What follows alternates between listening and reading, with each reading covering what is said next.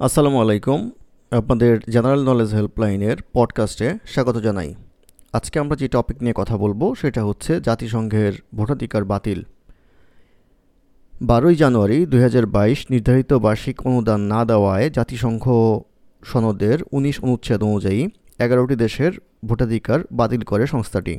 দেশগুলো হলো Iran, Sudan, Venezuela, Antigua and Barbuda, Congo প্রজাতন্ত্র Guinea Papua New Guinea African প্রজাতন্ত্র Comoros Sao Tome and Principe O Somalia এগারোটি দেশ যতক্ষণ পর্যন্ত চাঁদা না দিবে, ততক্ষণ পর্যন্ত জাতিসংঘের কোনো বিষয়ে তারা ভোট দিতে পারবে না।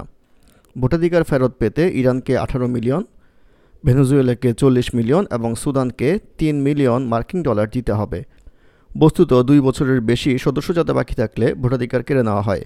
ইরানের পররাষ্ট্রমন্ত্রী জানান, জাতিসংঘের সদস্য চাঁদা তারা নিয়মিত দিতে চান, কখনোই বাকি রাখতে চান না। কিন্তু যুক্তরাষ্ট্র যেভাবে তাদের উপর নিষেধাজ্ঞা চাপিয়ে রেখেছে, তাতে তাদের পক্ষে ওই অর্থ জোগাড় করা সম্ভব হচ্ছে না।